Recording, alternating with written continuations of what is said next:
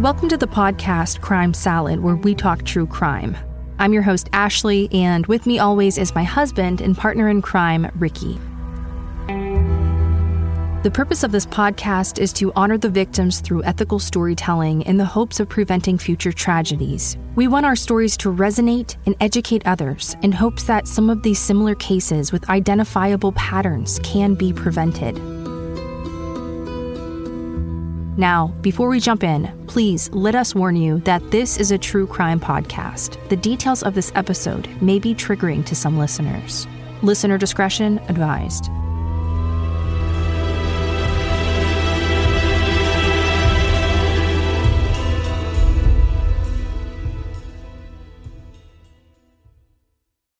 We talk a lot about coercive control in this podcast because it often intersects with domestic violence and intimate partner violence.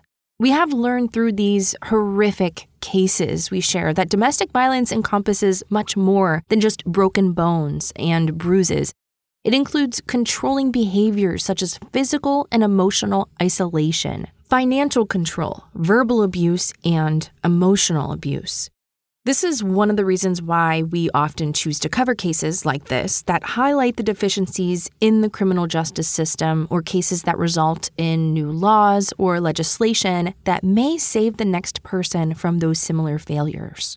We hope to make sure that the next victim has a safety net of support, including law enforcement and mental health evaluators. We often end these types of episodes by sharing resources on where to go for help and how to make a safety plan. In today's case, an Australian woman named Hannah Clarke had a real fear that her husband might harm her or her children. This would be an absolute frightening situation. Being, I mean, this is the person that you married, the person who you trust to keep you and your children safe. But she feared for their lives. And it got to a certain point that she went to law enforcement and got a referral for support services, and she made a safety plan. With the help of both experts and family, Hannah was ready to put that plan into place with the hopes of a safe exit. However, even with a safety plan and even with a successful exit, she still had a tragic outcome. Hannah and her children were failed by the court system. Even after some egregious incidents with her soon to be ex husband, the courts still gave this man access to their children. Even though Hannah tried her best to keep herself and her children safe from her ex, she could never have anticipated the lengths he would have gone to make sure she never left him. So today, we want to bring focus to what leading experts call the reddest of red flags in an abusive relationship. And it's often considered a precursor of homicidal violence. What we haven't talked much about is the significance of choking and strangulation in the context of domestic violence in fact, domestic violence experts call it a red flag for very good reasons.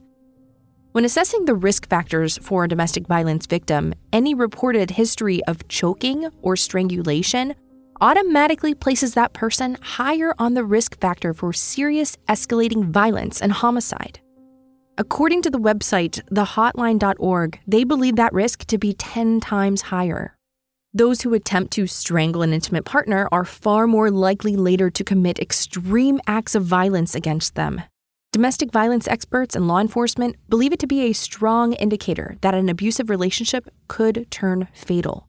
Strangulation is one of the most lethal forms of domestic violence. Unconsciousness may occur within seconds and death within minutes. Now, the mother, Hannah Clarke, when she was a child, she was a natural athlete who excelled in gymnastics and trampoline competitions. And she knew her entire life that she wanted to work with children and in the fitness world. And at just 19 years old, still a teenager herself, she was pursuing those dreams. She worked as a youth gymnastics coach and child caregiver at the time when she crossed paths with Rowan Baxter, a 31 year old married man. Rowan's son Isaiah was one of Hannah's students, and she was immediately flattered by the attention from the older father. Rowan met his first wife when he was just 18 years old and she was 16 years old. Right from the start of their relationship, Rowan exhibited controlling behavior and had explosive outbursts of anger. And by the time their son was two years old, his first wife, who we won't publicly name, was ready to leave the relationship. However, each time she tried to leave Rowan, he would stalk her and track her down. He would leave threatening notes on her car and told her several times if she tried to take her son, she would never see him again. The implied threat being that he would harm their son and then kill himself. And other times, he threatened to kill them both and himself in a murder suicide. On another occasion, he told her that he had a hosepipe in the trunk of his car and he was ready to end it all if she didn't immediately come home. This is quite foretelling given what happens in his second marriage.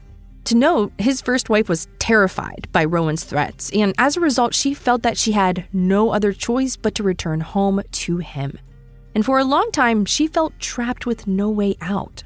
Over a decade later, Hannah Clarke would feel the same sense of helplessness. Rowan was briefly a member of the New Zealand Warriors rugby team, but was never good enough to actually play in a game and for a short while he worked as the team's athletic trainer. But his competitive nature made it impossible for him to get along with the team members. He wanted to dominate and humiliate them and prove he was stronger and had more endurance. And fearing an injury to their players, he was eventually let go from this job too. In 2007, Rowan's first family moved from New Zealand to Australia, and it was the next year in 2008 when Rowan first met Hannah. Despite being married, he began dating Hannah almost immediately. He lied to Hannah and told her that he was separated from his wife. And when Hannah found out that he was still living with his wife, he explained that it was for the sake of their son and the two were living separate lives. This, too, was another lie. In fact, at the time, he told his close friend that he remained living with his wife because he couldn't afford a divorce. He also said his wife knew about his affair and was pressuring him to end it. Now, Rowan had a decision to make. On one hand, he didn't want to lose control over his wife and son. However, he couldn't harm either of them and still be free to be in a relationship with Hannah. This might be the reason why he eventually consented to his wife and son moving away from him. Of course, the separation had to be on Rowan's terms. And when his first wife requested child support and alimony, he once again threatened to kill both of them. Eventually, his ex wife abandoned any request for support, ever knowing that was probably one of the decisions that kept both her and her son alive. But meeting Hannah didn't suddenly make Rowan into a reasonable person or even less aggressive. He still terrorized and frightened his ex wife and son for years. Later, as an adult, Isaiah would say that his father's appalling parenting caused irreversible damage to his mental health. Rowan was competitive even with his own child and would hurt him and play entirely too rough with him. If Isaiah cried or begged him to stop, he would double down on his torturous versions of play. Isaiah would beg his mother not to see his father and was relieved when Rowan would ignore him for years at a time. About six months after meeting Rowan, Hannah became pregnant with her and Rowan's child. She was excited about her baby and immediately wanted to discuss a future together and began dreaming of baby names. Rowan didn't feel the same way. He became enraged at her unplanned pregnancy, and he told Hannah she was too young to have a baby and forced her to have an abortion. Hannah was devastated, but too afraid to defy him. Four years go by, and Hannah got pregnant once again, and this time she insisted on keeping her baby at 14 weeks pregnant, Hannah and Rowan were finally married, which was something Hannah wanted for a very long time. Hannah's parents paid for the wedding. However, when they weren't given enough money as wedding gifts, Rowan once again became enraged. He wanted to use that money to fund an overseas honeymoon, while Hannah wanted to save the money to help with their future baby's expenses.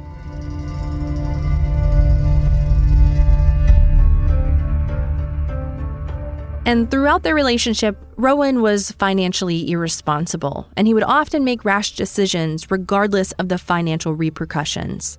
Hannah's parents, the Clarkes, would often have to lend Hannah money to cover their bills.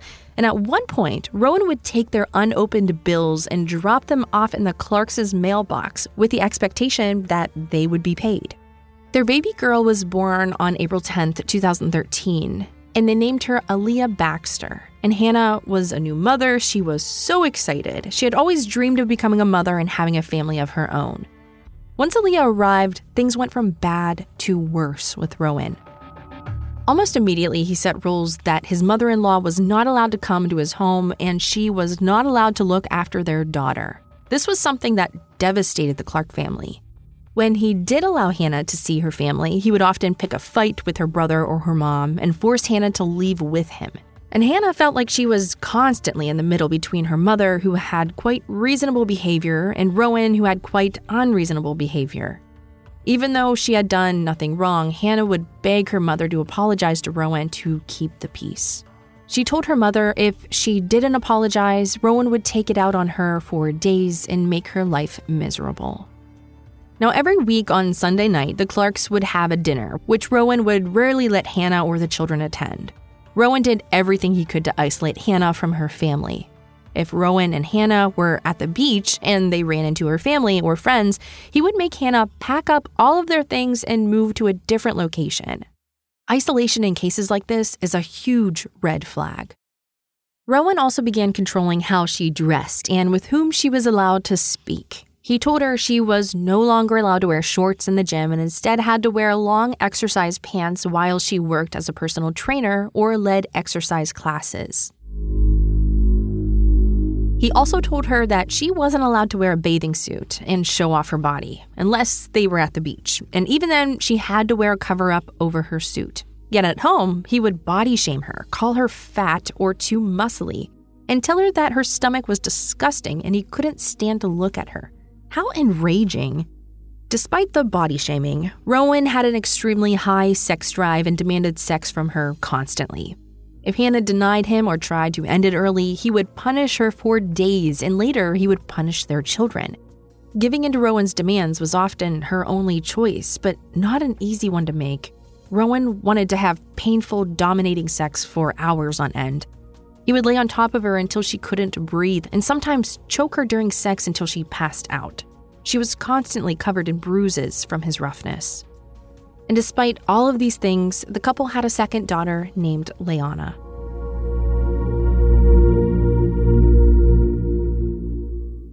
Hi, this is Daniel Roof, the Real GM Radio podcast. It's a Texas showdown the postseason, and BetOnline is your number one source for all your baseball wagering information, up to the minute stats, news, scores, and matchup breakdowns. Everything you need to stay up to speed on each league championship series and through the World Series.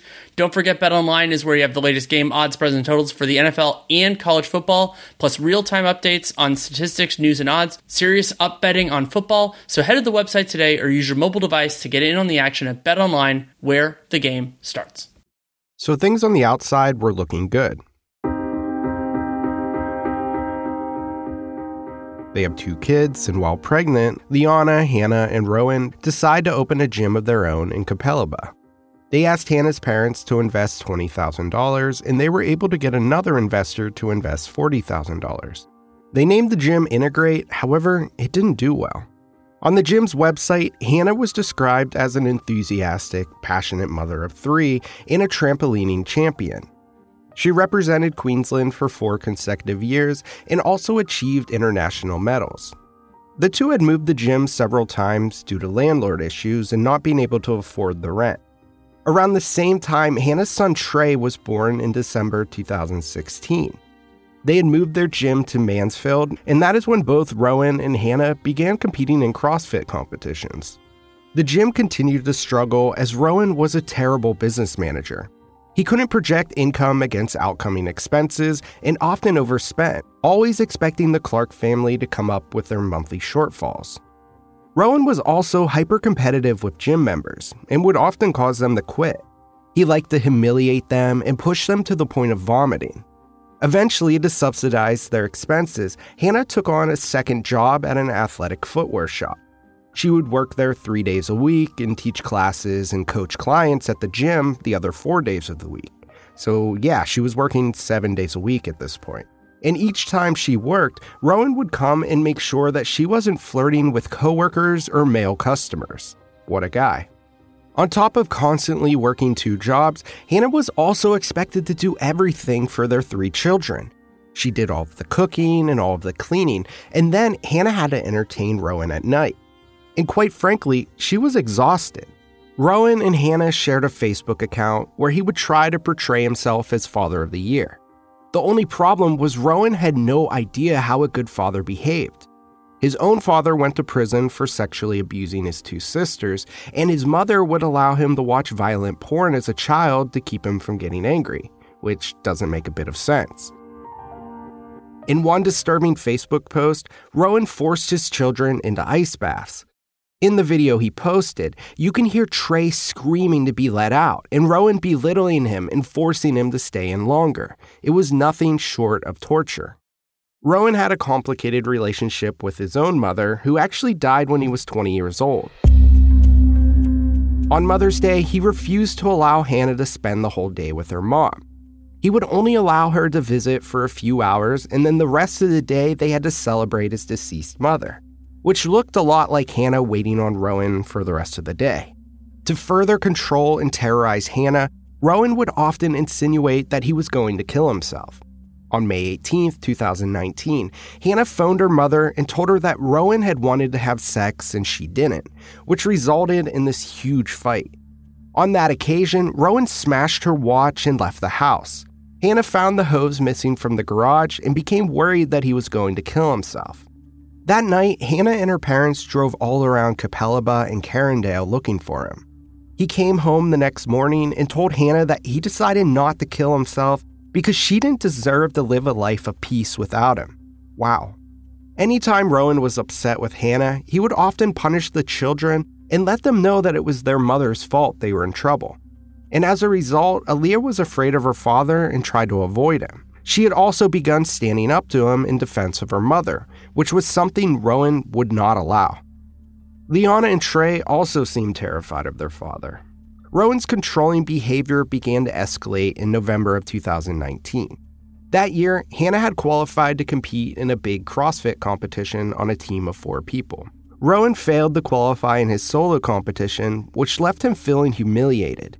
To calm him down, Hannah invited Rowan to be the fourth member of her team, with another man referred to as Mr. D in the coroner's inquest on this case. A few weeks into training, Rowan injured himself and had to withdraw from the competition. And of course, he expected Hannah to do the same. And when she didn't, he accused her of having an affair with Mr. D. And when he knew things he wasn't supposed to know, he would tell her that his daughter accidentally recorded her on the phone and he had heard it, something that was almost impossible to do.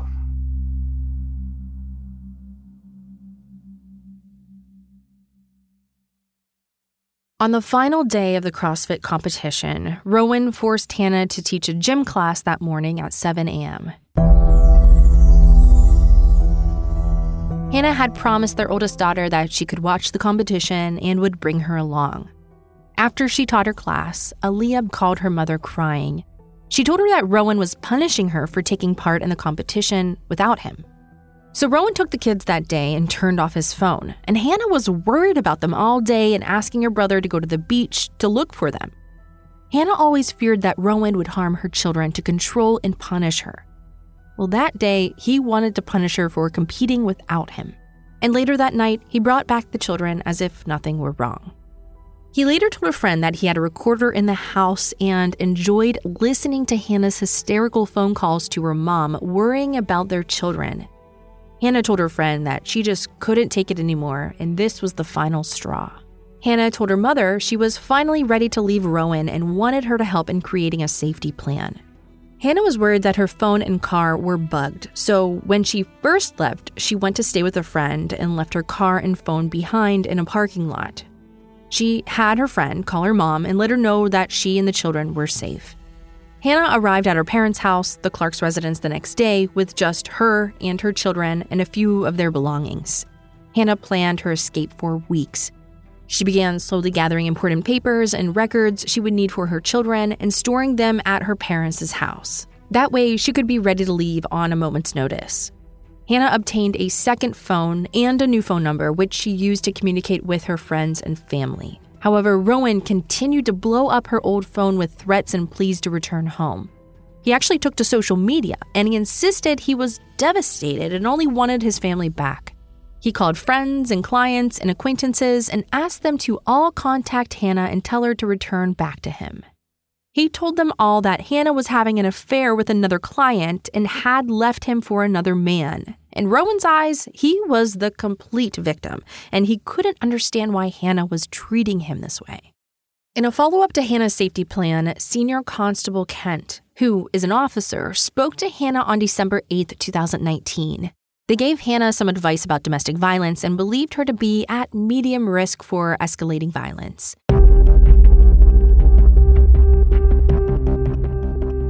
Now, at the time, she didn't know that Hannah had previously been choked and strangled by Rowan. If she had, Hannah's case would have been tagged at the highest risk level. Next, Constable Kent contacted the Vulnerable Person Unit of the Queensland Police Department to discuss Hannah's case. A few days go by, and Hannah took the children over to Rowan's home for a visit. He convinced Hannah to come inside and show him how to do something. By 8:30 p.m., Mrs. Clarke had become concerned. She texted Hannah and asked if she was okay. Hannah texted back and asked her parents to come over. Rowan insisted the children stay, and he was trying to force them to go to bed.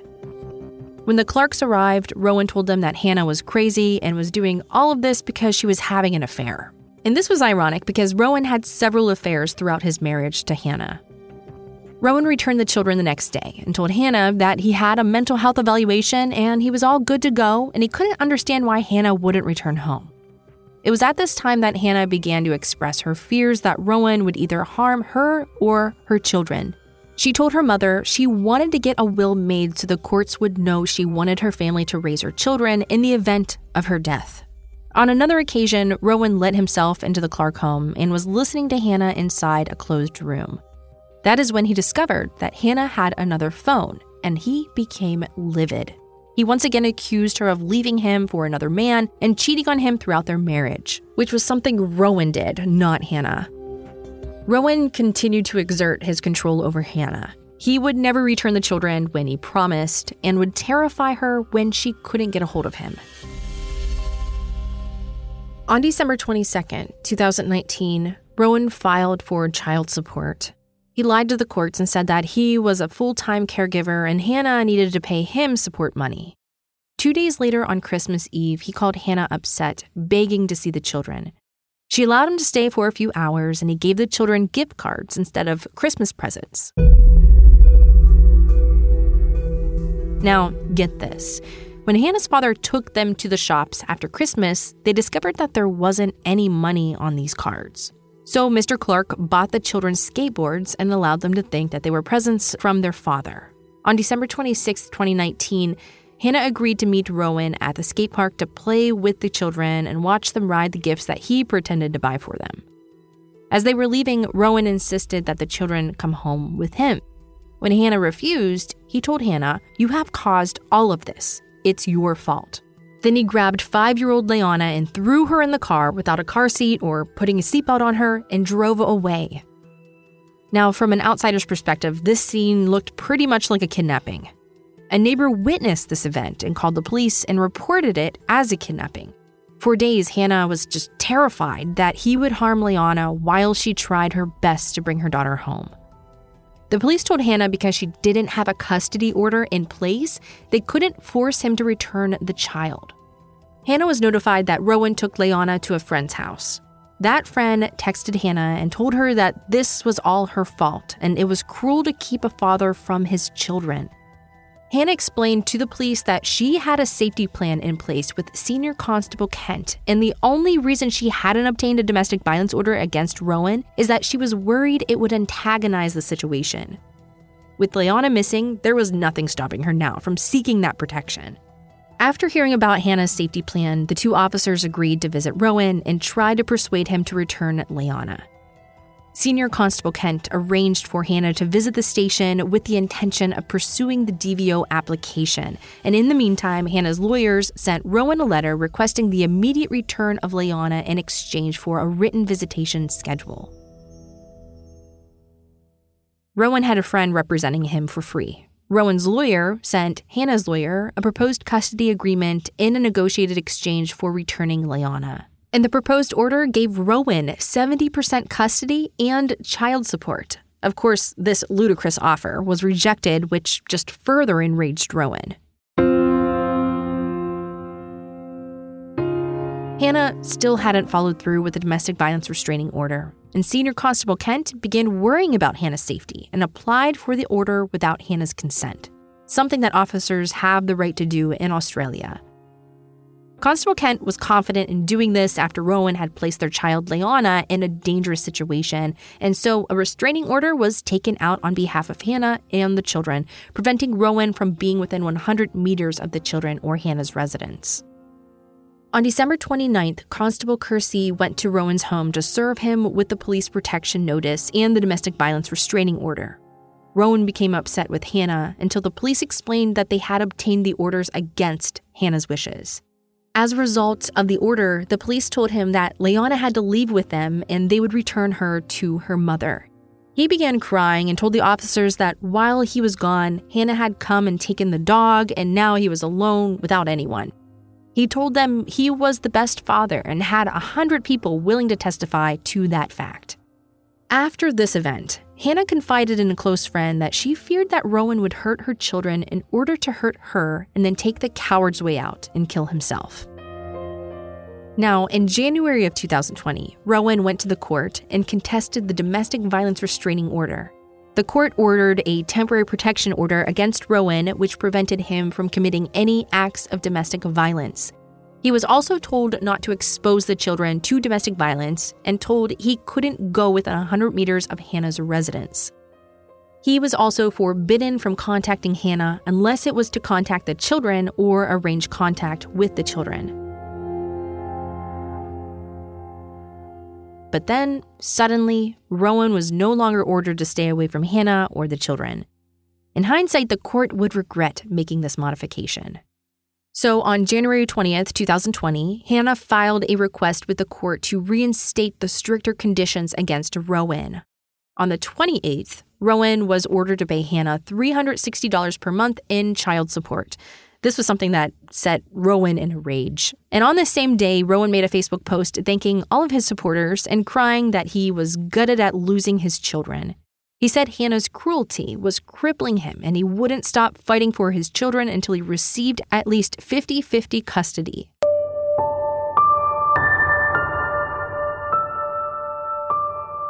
The mutual lawyers had arranged for Rowan to see his children on January 30th, Aaliyah was terrified to visit her father. Rowan would punish his daughter for standing up to him. That night, Aaliyah FaceTimed her mother crying.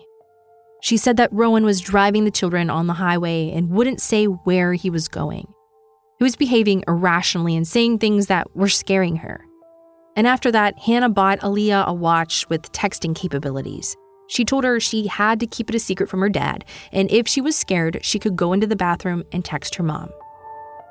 When Rowan finally returned the children the next day, Hannah saw explicit photos of herself all over the floor of the car. They were meant to humiliate her. Hannah grabbed her son from the car seat and grabbed the photos too.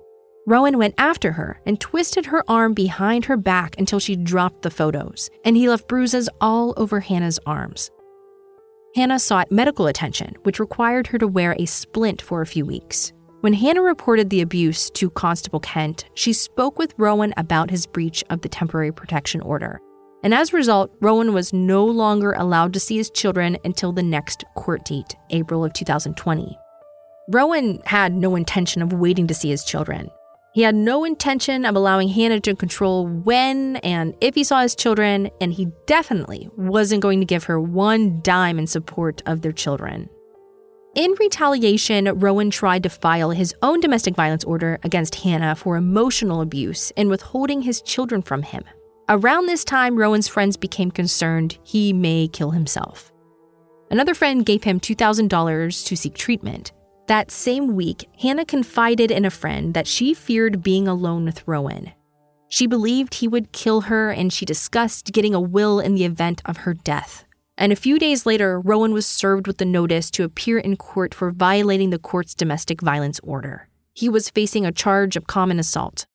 Rowan cried to all of his friends, insisting that Hannah was making all of this up to prevent him from seeing his children. Through his attorney, he sent Hannah a letter asking to resume their parenting plan. Instead, Hannah agreed to allow him to resume FaceTime phone calls with the children. And as you can imagine, this enraged Rowan. In his eyes, Hannah was winning. She was in control of herself, she was in control of the children, and now she had control of his freedom. In Rowan's world, no one could have control except for him. That's when Rowan began making plans to take back control. On February 17, 2020, he was recorded on store surveillance cameras entering a hardware store. He browsed multiple aisles before choosing a can of lawnmower fuel. Then he returned that fuel to the shelf and instead he replaced it with an empty gasoline canister. He also purchased a bottle of methylated spirits and a package of zip ties. From the hardware store, he drove to his aunt's house and asked to borrow her car for a few days. He told her he needed to travel to Australia's Gold Coast and his car had terrible gas mileage. In reality, he needed a car that Hannah wouldn't recognize while he stalked her. The next day, he went to the gas station and filled up his gas can with 4.6 liters of gasoline. He also purchased three chocolate candies for his children. His plan was coming together. He wasn't entirely sure of the outcome, but based on a note he left, it seems likely he intended to hurt Hannah by killing their children and then himself. A few hours later, Rowan called a men's support hotline. He was looking into their 10 week men's program. Based on the recorded conversation, it's likely that this was Rowan's way of leaving behind a false narrative that he was the victim of a cheating wife who was lying to keep him from his children. He called a friend and told him that everything Hannah was doing to destroy him was working. He was destroyed. He called another friend and told him that he had lost everything. He said Hannah took everything from him. He lost his children and he was being evicted from his apartment. He FaceTimed his children that night and just cried on the phone. Hannah told her mother that she was worried he might harm himself. It was the next morning, on February 19th, 2020. Hannah's mother went to the gym and arrived back home around 6:20 in the morning, and she didn't notice any strange vehicles on the street. At 6:30, Hannah went out to get some coffee for herself and her mother. She came home, she sat on her mother's bed and was getting ready for work, and the girls were playing a game, and Trey was watching a dinosaur show on TV. It was 7:20 in the morning. Hannah's mom kissed her and her grandchildren for the last time. She told them she loved them and she left for work. At 8:20 a.m., Hannah began putting the children in her Kia Sportage SUV to take them to school. She finished buckling Trey into his car seat and then headed for the driver's seat. As she sat down, Rowan came from behind the hedges and jumped into the front passenger seat. He was carrying a lighter, a gas can, and a knife.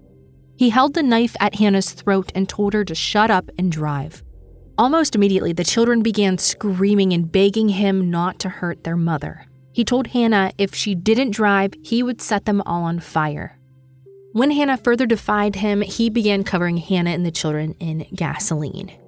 He held the lighter open as a threat. That's when Hannah quickly pulled the car over to her neighbor's house and screamed to please call the police. She told her neighbor, Mr. Zemek, that her husband had poured petrol all over her and was going to kill her. Rowan was holding onto Hannah, stopping her from exiting the vehicle. Later, Mr. Zemek would say that Rowan was eerily calm, like he was in control of the situation. Within seconds, the entire car was engulfed in flames. He pulled Hannah from the car and told her to get on the ground and roll over as he was using his garden hose to extinguish the flames. She was screaming about her children in the car and asking for help to get them out. As he was hosing her down, he noticed her skin curling and falling off onto the ground. Another neighbor came over to help and noticed that Rowan had fled the vehicle. The vehicle began slowly rolling away when she saw Rowan leap back into the vehicle and come back out with a knife. He was now on fire too and on the ground. He plunged the knife twice into his stomach and once into his heart. That same neighbor, Miss Covey, began helping Hannah. Unbelievably, Hannah could talk and wanted everyone to know what Rowan had done. Despite being in excruciating pain, she told Miss Covey that she had a domestic violence order against her husband. She said her babies were still in that car and begged someone to get them out. The entire car was engulfed in flames and it was impossible to save her children. In an extraordinary moment of strength and adrenaline, Hannah stood up and repeated, My kids, my kids. One neighbor tried to help Hannah's children, but the door was so hot and completely engulfed in flames, he couldn't see any children in the back seat other than a melted baby seat. When paramedics arrived, they immediately began working on Rowan as he seemed to be the most injured between the two of them. Hannah screamed she wanted him to live and spend the rest of his life rotting in jail for what he had done to her children. Another paramedic began attending to Hannah. Hannah was able to introduce herself and explain what had happened.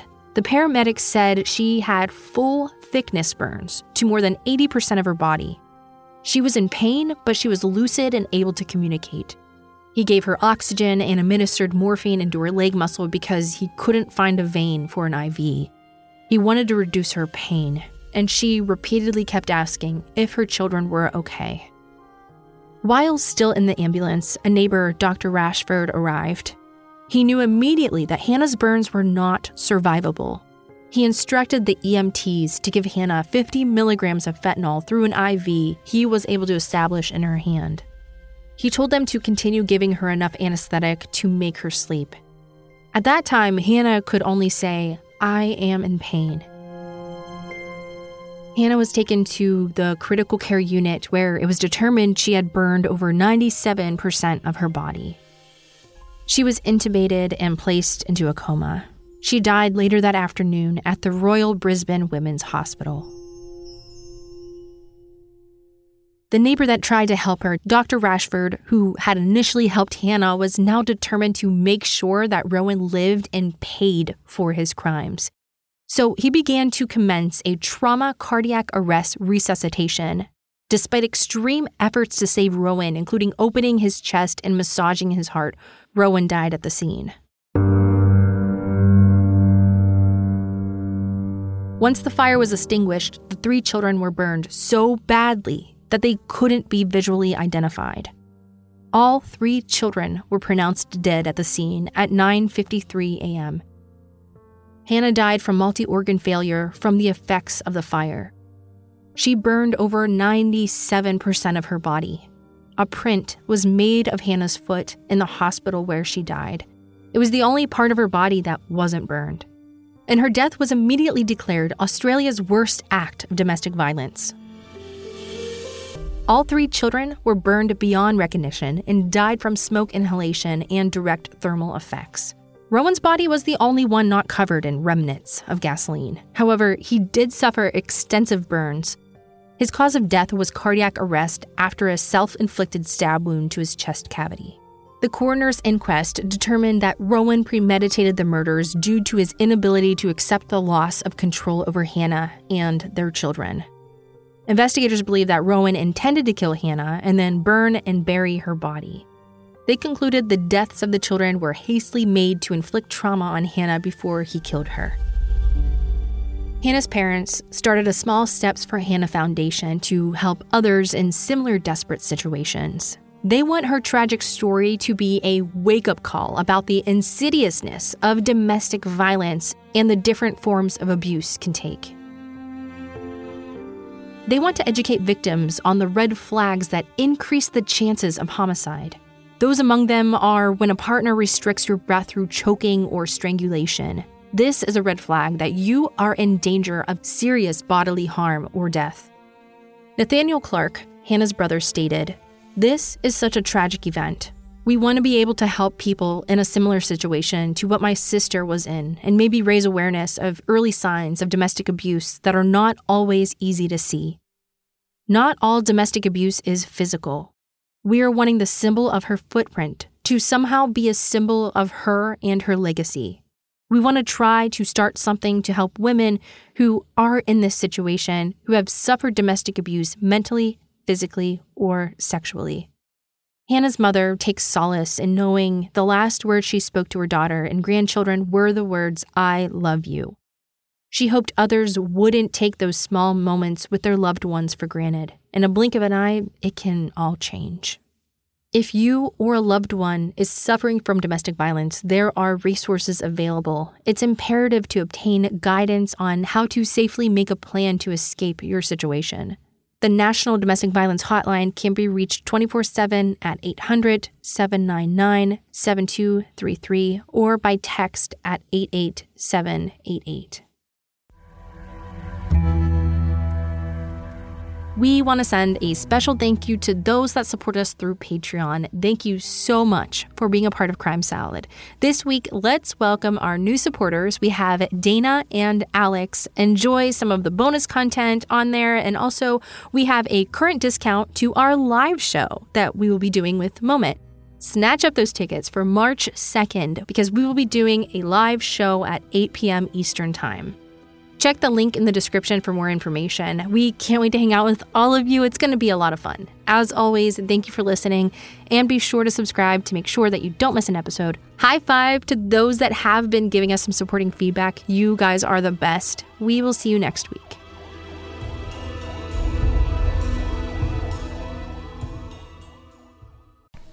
Hi, this is Chris Hart, host of Plugged with Chris Hart. BetOnline is your number one source for all your baseball wagering info with up to the minute stats, news, scores, and matchup breakdowns. BetOnline has everything you need to stay up to speed on each league championship series all the way through the World Series. And don't forget, BetOnline is where you get the latest game odds, spreads, and totals for the NFL and college football right at your fingertips. Head to the website today or use your mobile device to get in on all the action. BetOnline, where the game starts. In the 1970s, John Todd burst onto the evangelical scene with a shocking tale. He claimed to be a former witch involved in a then unheard of secret organization called the Illuminati and urged Christians to prepare for a violent world takeover. First of all, the number one weapon in everybody's home should be a 12 gauge pump shotgun. Hear the amazing story of one of the originators of the modern day conspiracy theory. From Magnificent Noise and Sony Music Entertainment, this is Cover Up The Conspiracy Tapes.